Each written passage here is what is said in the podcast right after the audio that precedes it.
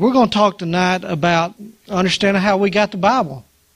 Have you ever thought about that? Have you ever thought, um, have you ever just sat down and thought, how did we get the Bible? You know, and, and when when I got this lesson, I started thinking about it and what I could say to you tonight. And this is going to be different because it's going to be a lot of reading and uh, a lot of kind of like a history, I guess, uh, teaching to you. It's not a, it's not a, well, I guess you wouldn't say it's a Bible study, but it's more of a, uh, I guess, a history class to you, Brother David. So um, I'm going to need your help because I'm going to pronounce some words wrong because there's some there's some strange names back in the old days. There's no common Johns and James back there. There's some weird names back there. But um, I want to talk to you. And if you have your Bible and you want to, I want you to go ahead and turn with me to Romans chapter one, verse sixteen through twenty. And while you're turning there, you know, and talking about the Bible, I, I'm sure each and every one of you have got your favorite Bible. Each and every one of you probably have your own favorite Bible that you like to read every day. And, you know, and also I thought about, you ever went to somebody's house and when you walked in and, and on their uh, coffee table they had their what they called the family Bible? And the, every family Bible I've ever seen, church, was one of these Bibles that's about this big, about this thick. You know, and I thought about, man, how would you carry that around? But, you know, and everybody calls it their family Bible because it has all kind of records and of deaths and births and all that kind of stuff. And I thought about, you know, everybody has their favorite Bible, and you and you probably have your favorite Bible with you tonight. And and and, and talking about that, I, I've got my, I guess my favorite Bible here and uh, with me tonight, and, and you know, and it's nothing just out of the ordinary. It's nothing great about this Bible than other the, the kind of the history that I have with this Bible, and it's just a common Bible, you know. And and the Bible I have here is a very special to me, and of course I'll show it to you. It's nothing, like I said, great. It's just faded red, got my name on it, you know. But this Bible means so much to me because many, many years ago when I was in school, you know, I had I had a few Bibles growing up in my life, and and uh, this Bible was given to me by a special person, a person that really helped me in my life, and and uh, today, well, I'll always give her to the glory for that she helped me to get where I'm at today. And I'm not saying that I'm something great or nothing, so don't get me wrong or nothing like that. But she helped me go down the right path, I guess, even though there's times I got off, but she put me back on it. This person that I'm talking about was my mother, gave me this Bible. And it's special to me because back when I got this Bible, my mother gave it to me when it was just me and her at home. Uh, some of you may know my about my life. I didn't have much of a father. Um, I probably never did see him about maybe four or five times, or if it was that, I guess. And uh, most time it was just me and my mother that was at home. And and I remember one Christmas when we lived, we first moved here in Blytheville. Uh, it was just me and her, and we lived in an apartment. And of course, you know, of course, then you know, a person trying to make it by themselves was hard. It was a difficult for her. And, and I remember that Christmas that she gave me this Bible, and, and if if there was any everything anything else she gave me, I can't remember. I can't probably not because it was hard back then. She was trying to work and do her best to, for me and her to make it. But I remember when I got this and she handed it to me, and I opened it up and I seen that it was a Bible, and I thought about how much this Bible probably cost her and how much it was probably put her back. But she knew. If there was anything I need was a Bible. If there was any important thing you need in your life is a Bible. No matter what else she could have bought me that year, the, um, the thing that I needed most was a Bible. And I'll never forget that, that she thought that much about me and knew that God would probably use me one day. That she went and spent her money that was that we probably needed for something else and bought this Bible for me. And believe it or not, and I, and I really mean this, I wouldn't take anything for this Bible. Now, I've got other Bibles at home, but this one means a, more than me than anything. And I thought about, you know, about this scripture, talking about how we got the Bible. And if you don't mind, I'm going to, like I said, I ask you to turn to Romans one, verse sixteen through twenty, and we're going to start with these verses. For I am not ashamed of the gospel of Christ, for it is the power of God unto salvation to everyone that believeth, to the Jew first and also to the Greek. For therein is the righteousness of God revealed from faith to faith. It is written that just shall live by faith. For the wrath of God is revealed from the heavens against all ungodliness and unrighteousness of men who hold truth and unrighteousness. But that which be known of God is manifest in them, for God hath showed it unto to them. For the invisible things of him from the creation of the world are clearly, clearly seen, being understood by the things that are made, even eternal power and Godhead, so they are without excuse. And I thought about, you know, what could I say to you today about how do we got the Bible and where the Bible come from? And I have some uh, things I'm going to read you. I'm going to give you a history of some dates of where the Bible started. But before I go that, I, I pulled up online a little devotion that I want to read to you. And it talks about the Bible just for a few moments here. It says, you know, everybody remembers, who, every, y'all all remember Vince Lombardi, don't you? For you that don't know who Vince Lombardi was, I guess he was probably one of the greatest football coaches there was. And uh, it's, it starts here. It says, Vince Lombardi was talking to his football team one day, and he says, gentlemen, this is a football. He certainly did not have to tell the, his men that was on his football team what a football was. He was not trying to, man, to, to little the people or belittle them. He was simply making a point that we are going to get back to the basics. Just as Vince Lombardi went back to the basics with his football players, so must the Christians go back to the basics with the Bible. Again, this is a Bible, and it's for everyone. You know, and I thought about what he was saying. We need to get back to the basics of what football means to help us to understand what football is. But I believe today the world needs to get back to what the Bible is. I believe the Bible, we need to get back to understanding what the Bible says. There's so many people out there that doesn't ever pick up the Bible and read it. There's so many people out there, church, that doesn't, you, you can say, do you know what this is? And, and they would say, what's a Bible? And you say, well, do you ever read it? No. I'm telling you right now, we can clearly see. And we was talking, I heard them talking just a few minutes out there. Wendell was out there talking about how the world is and how the things that's going on in the world. And I thought about what I was going to talk to you tonight about, how this world needs to pick up the Bible. They need to pick the Bible up and read it because it will help people these days. It will help people get on the right path and show them where they need to be. But people, they just go on day to day without even pick up the Bible. And I don't understand how can they do it. And I believe today, if there's anything the world needs to do, church, is to get back to the basics of the Bible. Pick it up and read it. The Bible is for everyone, as verse twenty read. The Bible's unlike...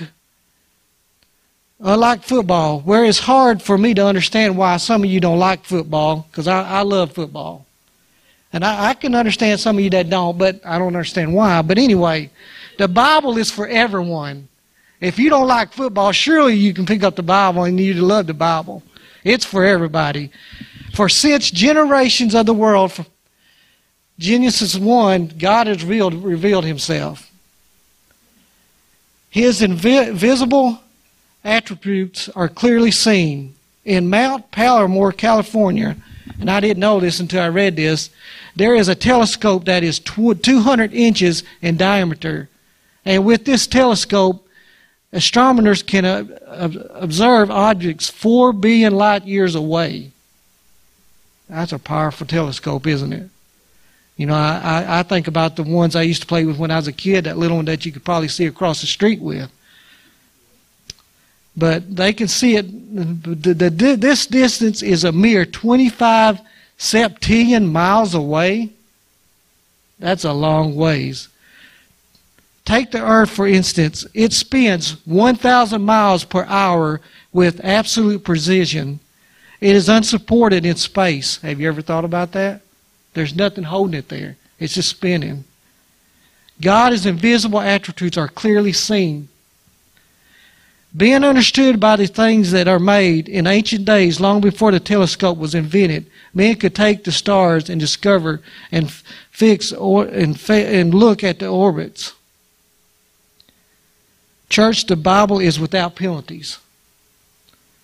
Verse eighteen, nineteen reads, football has penalties. We all know if you watch football, you'd understand some of the penalties. Holding, offsides, out of, you know, and different things like that. But the Bible has rules too. And I believe today the world needs to read and see what the rules are. Because if not, we know what's going to happen in the long run. I believe the world needs to look at the Bible. I believe we need to go back to the basics of the Bible. Understanding how we got the Bible. The words, the words of the Lord are pure, as silver tried in furnace, a furnace of earth, purified seven times. Thou shalt keep them, O Lord, thou shalt preserve them from the generation forever. Psalms twelve, six through seven reads. Mark thirteen through thirty-one Mark thirteen, thirty-one reads, heaven and earth shall pass away, but my word shall not pass away.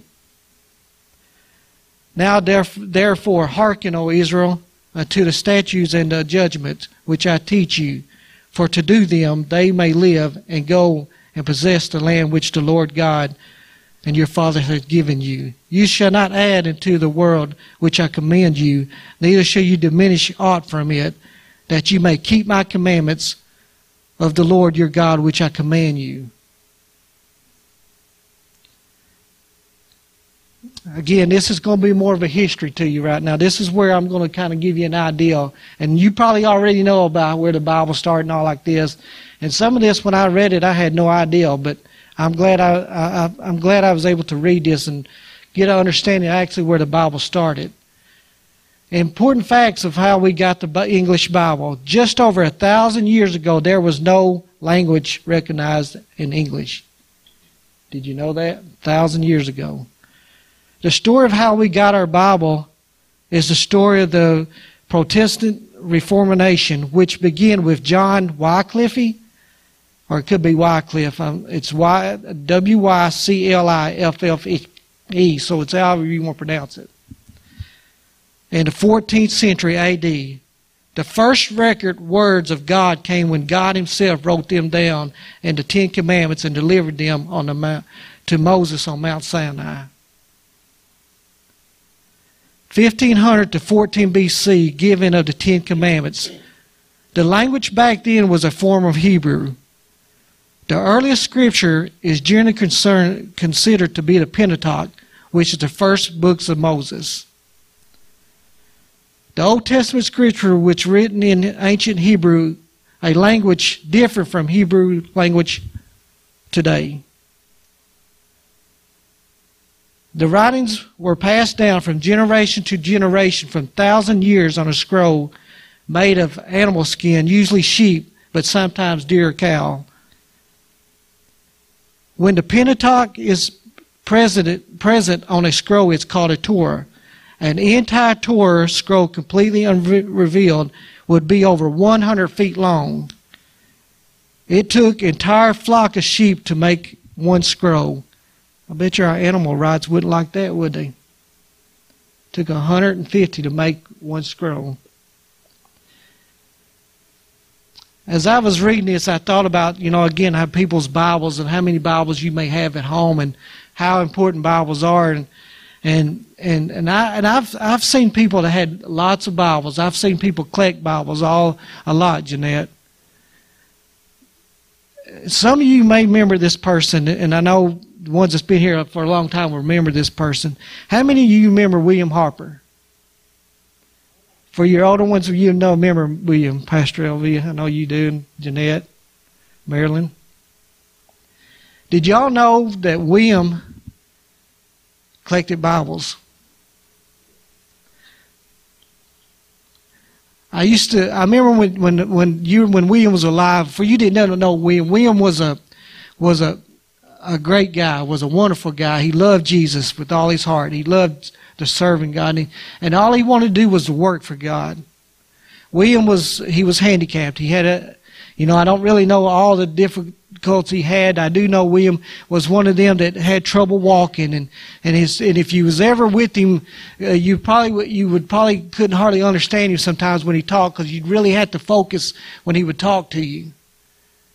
And I remember when William, many days William went through a lot of trouble. He had a lot of pain most of his growing up. And when he was on his medicine, you couldn't hardly understand him at all. But I remember when William's alive, when William was alive, I would go over his house on Saturdays many times and, and visit with him to see how he was doing and how his week was going for him. And I remember William, one thing he would always talk about was, you know, wanting to go and minister. William was a called minister. And for some of you that didn't know, uh, knew William, you'd probably wonder how, and, and there we go back, with, you would go back, with how would God would use William? Because you couldn't, sometimes you couldn't understand him. But I've heard William preach, and I believe if there was ever a man called, it was William was a man called of God.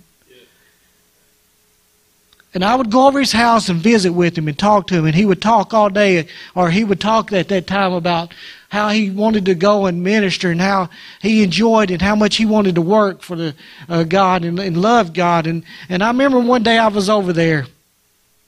It was just a short time before William passed. And I was over there, and he, he called me into his little study that he had. William was always working on uh, sermons. Man, if there was ever a person had sermons, Pastor, he had sermons. And he was always working on sermons and getting them together. And he called me into his study one day. And I walked in there, and, and he said, I want you to see what I have here and what I love to do and what I've collected all my life. And from wall to wall, all he had was Bibles that he would go and buy. And I wondered to myself, have you ever read these Bibles? How many have you actually got? And I believe there was time, some of them was still in their wrappers that was never opened. What I'm trying to tell you is this man loved the Bible, and he loved reading the Bible. And I remember when I was there that day, he said, I want you to pick out a Bible. I want you to get a Bible, and I want you to have it. So I reached up there and grabbed the Bible, and I pulled one down, and I'll never forget the Bible that I pulled. The Bible that I got was just not the Bible. It was a Bible that you could, after you would read it, you could put notes or you could put sermons in it, Pastor. And as I turned it, I looked and I seen all these sermons that he had put in that Bible.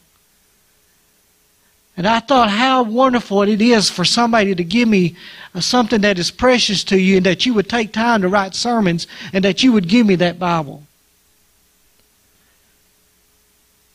And I still have that Bible, and I think today if I could only do half is what William did.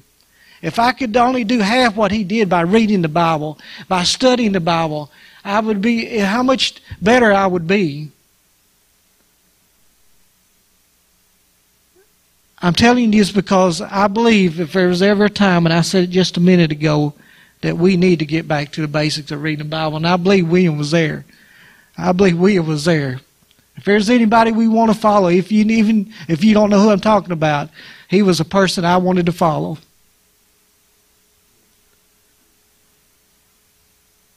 five hundred B C, completion of the original Hebrew manuscripts, which make up the thirty-nine books of the Old Testament. We're going to go back to in the history part of where it started, of where the Bible come from. two hundred B C, completions of the original Hebrew manuscript, which makes up the thirty-nine of the Old Testament and fourteen, and I hope I say this right, Apocryphal books. I'll spell it to you, and you can tell me how it's pronounced. Are y'all ready? Because I need your help. A P O C R Y P H A L. Can somebody tell me how that's pronounced? Okay. There you go. Every time I said, I'll call on you then. Hey, that sounds good to me. forty-five ninety-five A D, books written in the Greek New Testament. ninety through one eighteen A D, councils at Jamnia gave final affirmation of the Old Testament canon books. three fifteen A D, the Bishop Alexander identifies the twenty-seven books of the New Testament, which are today recognized as the canon of Scriptures. three eighty-two A D, the Council, Council of Hippo affirmed the twenty-seven books So did the Council of Carthage, three ninety-seven A D three ninety-three A D, Jerome, Latin, Vulgate. There's another one. Manuscript produced, which contains all eighty books, thirty-nine Old Testament, plus fourteen, whatever Marilyn said, plus twenty-seven New Testaments. five hundred A D, scriptures being translated in many languages. six hundred A D, Latin was the only language officially allowed for scripture, beginning of the Dark Middle Ages, which were the words of God trapped only in language of Latin. nine ninety-five A D, Anglo-Saxon translated a New Testament proceeded. thirteen eighty-four A D, Wycliffe is the first person to produce a handwritten manuscript of the complete Bible in English. fourteen fifty-five A D, Gutenberg. How many remembers Gutenberg when you was in school? How many remembers that? You'll get it here in just a second. Invents the printing press. Books may now be mass produced instead of individually handwritten. Well, I bet you they was glad of that. The first book ever printed is Gutenberg's Bible in Latin. fifteen sixteen, Erasmus produces a Greek-Latin parallel to New Testament. fifteen twenty-two A D, Martin Luther's German New Testament published. fifteen twenty-six A D, William Tyndale, New Testament is the first New Testament printed in English language. fifteen twenty-six, that's where it started. For us, for me. fifteen thirty-five A D, Miles Coverdale's Bible is the first completed Bible printed in English language. Now, do y'all feel like y'all in school? We're going to give you a test afterwards. So remember the dates. Remember the teacher saying that? Remember the dates. Or you don't have to remember the dates. Then the test would be all dates. fifteen thirty-nine A D, the Great Bible printed in Eng- first English language Bible authorized for public use, eighty books. fifteen forty A D, the Geneva Bible printed the first English language Bible to number verses to each chapter. fifteen sixty-eight A D, the Bishop printed, Bible printed, the Bible of which the King James was the revision, revision eighty books. sixteen eleven A D, the King James Bible printed, originally with all eighty books, was officially removed in eighteen fifty-five, leaving only sixty-six books. I didn't know that. seventeen eighty-two A D, Robert Atkins' Bible, the first English language Bible printed in America. And y'all all remember this guy. eighteen thirty-three A D, Noah Webster's Bible. After producing his famous dictionary, Webster's printed his own revision of the King James Bible. eighteen eighty-five A D, the English Revised Version Bible, the first major English version, the King James Version. nineteen oh one, the American Standard Version, the first major American revision of King James. nineteen fifty-two A D, the Revised Standard Version, R S V, said to be the revi revision of the nineteen oh one American Standard Version, though mostly more highly criticized due to the early manuscripts that are now more available. We're getting close here. nineteen seventy-one A D, the New American Standard Bible, N S A B, is published as the modern and accurate word for English translation. Thank goodness. And here you go. You'll really like this one. nineteen eighty-two. How many of you know this? The New King James Version, N K J V, is published to the modern English version, maintaining the original style of King James. That was the greatest thing right there for me. I know this is a lot of. I know this is different, like I said, and I, this is more of a. It's not a Bible study, I guess. It's a more of an informative thing, but again, church, I, I, I don't think there's ever, and I know there's not in my heart, in my mind, if there was ever a book that was written that was the greatest book, that's the Bible. And I know you would say that too. I, I'm not a, and you can ask Lynn, you can ask her, because she can tell you, I don't, I don't like to read. I never was a person that loved liked to read. You can hand me a book and I'll just set it to the side because I don't care about reading. But there's one thing that I love to do, believe it or not, is read my Bible every morning. I will do that. There's, if there's ever a book that I love to read, it's the Bible. And I told you last week my best time of reading and praying is early in the morning. And this, this morning when I got up, I couldn't wait to get downstairs before I could pray and, and read my Bible. And and I'll tell you a little bit about myself. But when, when I read, I'm one of them that I guess my mind just jumps and it can, continually moves. I have to have it very quiet. And I have, now I can't have a lot going on when I'm reading, because if, if I'm reading and there's a lot going on, I couldn't tell you what I read just when I got finished. But that's the best time for me, early in the morning, church, is whenever I'm alone and I can get down and I can, and no, nothing's going on, no television, uh, nobody's talking or nothing like that. I can actually get down and understand the Bible.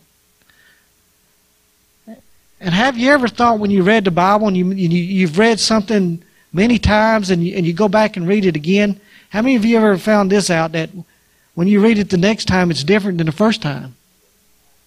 Or you get something different out of it. That's, you know, the other day I, I was reading and I and I was reading the scripture and I thought, I've read that before, but I didn't. I don't remember that. In fact, I've read that many times. I don't remember that. But I thought about how reading the Bible, it's not just like a regular regular Bible or book you read. You can go to Walmart and pick up a book and you can read it and you can turn it to the next day and read it and it's the same story. It doesn't. It it doesn't change. But the Bible's different, church. It changes as far as what you think and what you get out of it. Not as far as the scriptures. Now, don't get me wrong, because you're probably saying the Bible doesn't change. You're right, it doesn't change, but your thinking changes if you're reading you, and you get into it more, and you focus into it more. You receive more out of it. That's why I believe today America needs the Bible. America needs the Bible like never before. Just this morning, and I and I say this over and over because I said it last week. I remember I said this. This morning, I turned on the television just before I went to work, and within five minutes, I done heard about two people getting killed last night. And this morning, somebody was getting killed in Memphis. Do you believe this? I believe this in my own heart, church. That all this mess started whenever the Bible was took out of schools. You may have your own opinion, and I'm sure, I'm sure you, you it may be right what you're thinking. But I remember when I was in school. I remember when I was growing up. We read the Bible in school, believe it or not. Can you remember them days? Can you remember when you're, the teacher would allow you actually to read? What would happen today if somebody tried to read the Bible? What would happen today? They would get in trouble. And you know what really makes me mad is, and I'm, I'm going to go, what is it, get on one of these soapboxes, and, and why, why I got you, I'm going to get on it. What I really hate is when you go to a sporting event. And I remember when I was growing up and I'd go to a sporting event, they would, you know, they would pray and, and they maybe even have a Bible, a scripture. Somebody would get up before the game and read a scripture. And most of the time when they done that and read the Bible, it was just something about, or when they prayed, they would just say, have safety for our team, have safety for the kids, that, or safety on the way going home. There was nothing other than just something like that. And now they can't do that. What has happened to America that they've took out prayer, they took out the Bible, and now I bet you there's people now realizing what has happened since this has happened. Since they've let this take place, we can see what is going on in America. If there was ever a time that we need to get back to the basics of the Bible, it's now. I believe our White House needs to actually get to the basics of the Bible. It would, it would be shocking to me, or I wish, this is what I wish, that before they went to work in the White House and the government places, that the president would set them down and make them read the scripture of the Bible. You talking about causing some stir, that would stir some people. But that's what we need. And I believe we need today, church, I believe the Christian needs to pray that we can get the Bible back into these places. We can put the Ten Commandments back on the walls and, the, and our capitals and our government places. I just had to say that. I'm sorry. But here's a, a, a little bit of lesson on these people that we just talked about and who wrote the Bible. John Wycliffe. The first handwritten Bible manuscript was produced in not, was produced in thirteen eighty by John Wycliffe, an Oxford professor, scholar, and theologian. Wycliffe was well known throughout Europe for his for for the teaching and of the organization of church, which he believed to to be contrary to the Bible. With with the help of his followers and many of the faithful scribes, Wycliffe produced dozens of English, Latin manuscripts, copies of the scripture. They were translated out of the Latin Vulgate, which was the only source text available to Wycliffe. The Pope was so mad by his teachings and his translations of the Bible into English that forty-four years after he died, he ordered his bones to be dug up, crushed, and scattered over the river. Forty-four years after the man died, he was still mad at him for translating into English. Thomas Lincare, or Lincare, in the fourteen nineties, another Oxford professor and a profession, prof, personal physician to King Henry the Seventh and the Eighth, Thomas decided to learn Greek. After reading the Gospels in Greek and comparing them to the Latin, he wrote in his diary, either this original Greek is not gospel or we are not Christians. The Latin has become so corrupt that it is no longer even the message of the gospel. Yet the church still threatened to kill anyone who read the scriptures in any other language, though Latin was not an original language of the scriptures. John Colet. I was reading this, and this, this one has really hit home with me. In fourteen ninety-six, John, John Colet, another Oxford professor and son of the mayor of London, started reading the New Testament in Greek and translated it into English for his students at Oxford, and later for the public at Saint Paul's Church in London. The people were so hungry to hear the Word of God in their own language that within six months there was twenty thousand people packed in the church, and at least that many outside trying to get in to hear the Word of God.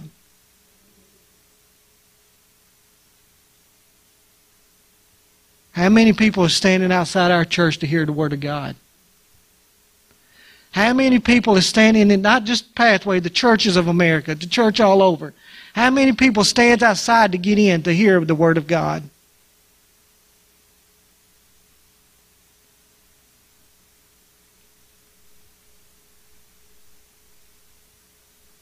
Church, we need God to move.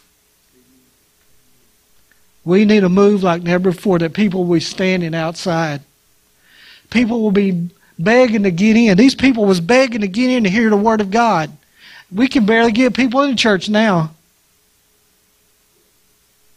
We had to beg them to come. They was begging to get in.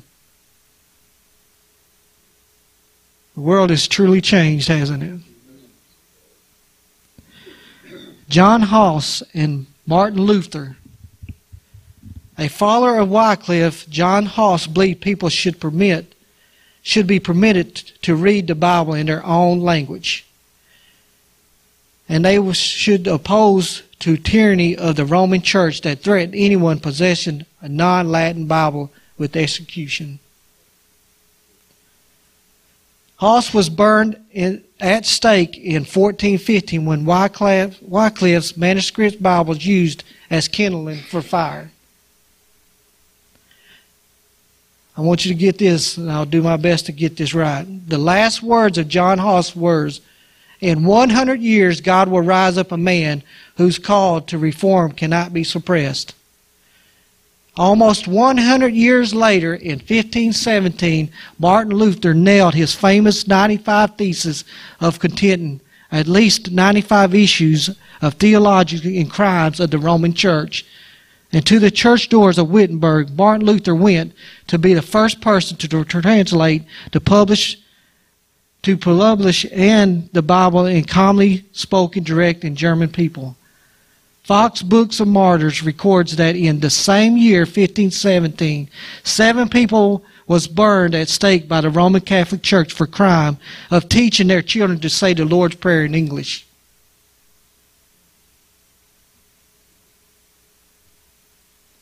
Seven people was killed because they, they read the Lord's Prayer.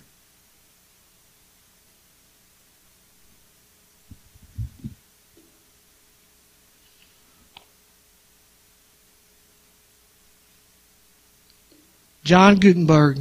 John Gutenberg invented the printing press in fourteen fifties, and his first book printed was the Latin language Bible printed in Germany. The inventions of the movable type, type printing press meant that the Bibles and books could finally be produced in large quantities in a short time. This was a success and appeared known as the Reformation. William Tyndale was a captain of the army of the Reformers and was their spiritual leader.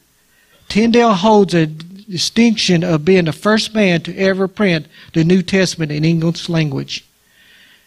Tyndale was a true scholar and a genius, so fluent in eight languages that he was said one that he that it was said one would think any one of them could be a negative tongue. That one would say, think of any of them to be a negative tongue.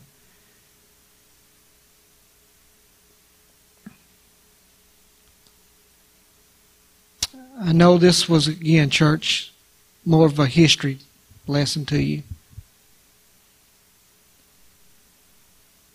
But I, I, I truly have, church, I prayed since I'm, I was given this that I could give this to you, not just in a history lesson. That what I could say to you and what I read to you tonight would be something that would go with us throughout our lives and throughout our day-to-day walk, that we can use what I said tonight to help people to understand that we need God in America. We need the Lord to move. And I believe, and I said it just a few minutes ago, I believe the Lord is going to move, and you've read it and you've heard it, and it says in the Bible in the last days, God is going to pour out His anointing like never before, church. Brother Adam, I believe in these last days, God is going to move more than we have ever seen before. We're never, we're, we're just on the tip of uh, what is the iceberg of what's going to happen. In the last few weeks, the last four weeks, I believe, and I said this at the beginning, and I can't, I keep thinking about this every day, Jeanette. I keep thinking about this over and over, how God has moved in a different way.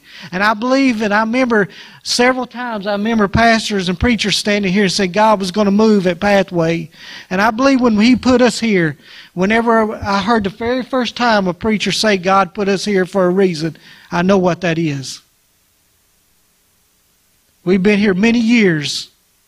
And I believe it's just now when God's fixing to start doing what we was promised.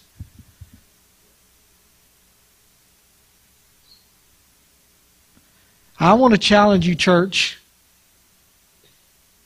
from my heart. I want you to do this for me. I want you to take the rest of this week, if you would, that people will start realizing what's going on. That people in America will start realizing what's going on and open their eyes. We have covered our eyes. America's covered our eyes, and like it's it's it's okay for things going on. It's okay. It's supposed to be like that. It's not supposed to be like this. I want you to pray that people will get back to what the Bible says. I want you to pray that people will start reading and get back to where it tells them how they should live. Because if they don't, we know what's going to happen. The Lord is coming back. I don't have to tell you. I know you're the Wednesday night crowd. Brother David, I know we're the Wednesday night crowd. And I know what they say about the Wednesday night crowd. But I believe the Wednesday night crowd is what, this, what we need to have make this happen.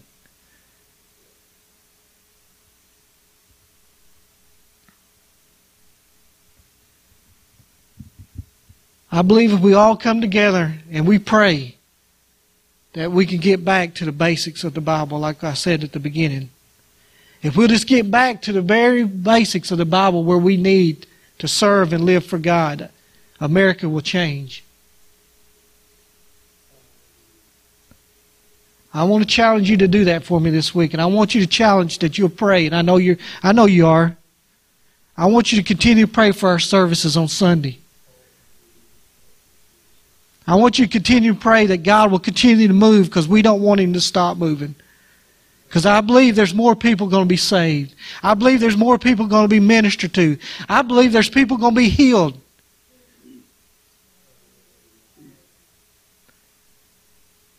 I believe miracles are going to take place like we never thought would happen. We'll be surprised when they happen. I believe that's what's going to happen.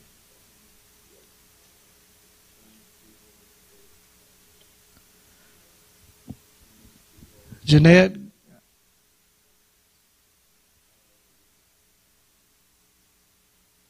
going to be all right. I believe the Lord wants me to tell you right now, you're going to be okay.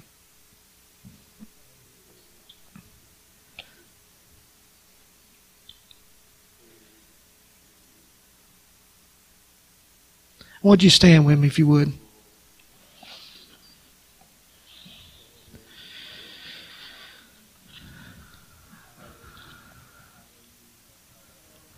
I'm going to tell you this. We're going to face things. We're going to face things that we don't understand in our lives. We're going to have to deal with different things that's going to come up against us that we don't, we're going to question why. We're going to ask why it's happened and why am I having to go through it. But I believe this is what the Lord wants me to tell you right now. It's going to be okay. I've got this. Just like He told me one day when I was walking down the street and I was praying about a situation that was going on in the family. As I was walking, He stopped and He told me, I want you to know that everything's okay. I've got this.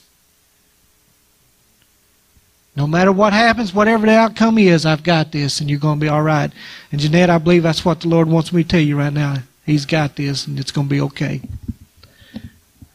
I want you to pray right now with me. I want you to pray for a few minutes. If you would, take a few minutes and pray for this service this Sunday morning. That if there's just one person that shows up that needs God, that he would receive the answer that God has for him.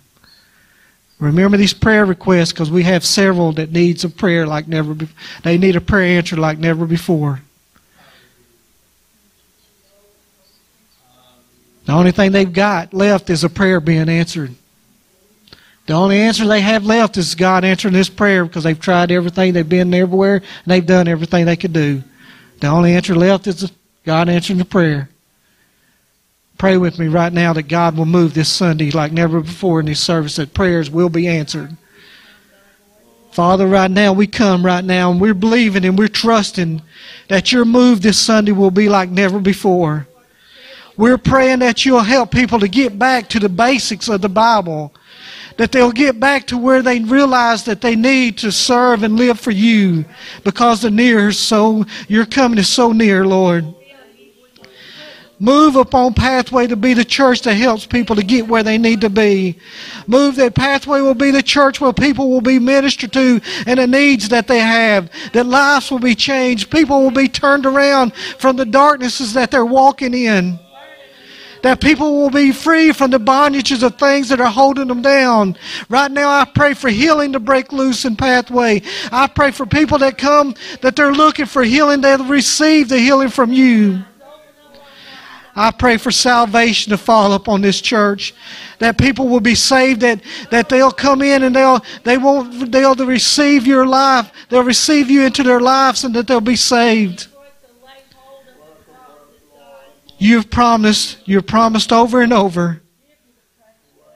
And we're accepting your promises right now for the move like never before in this church.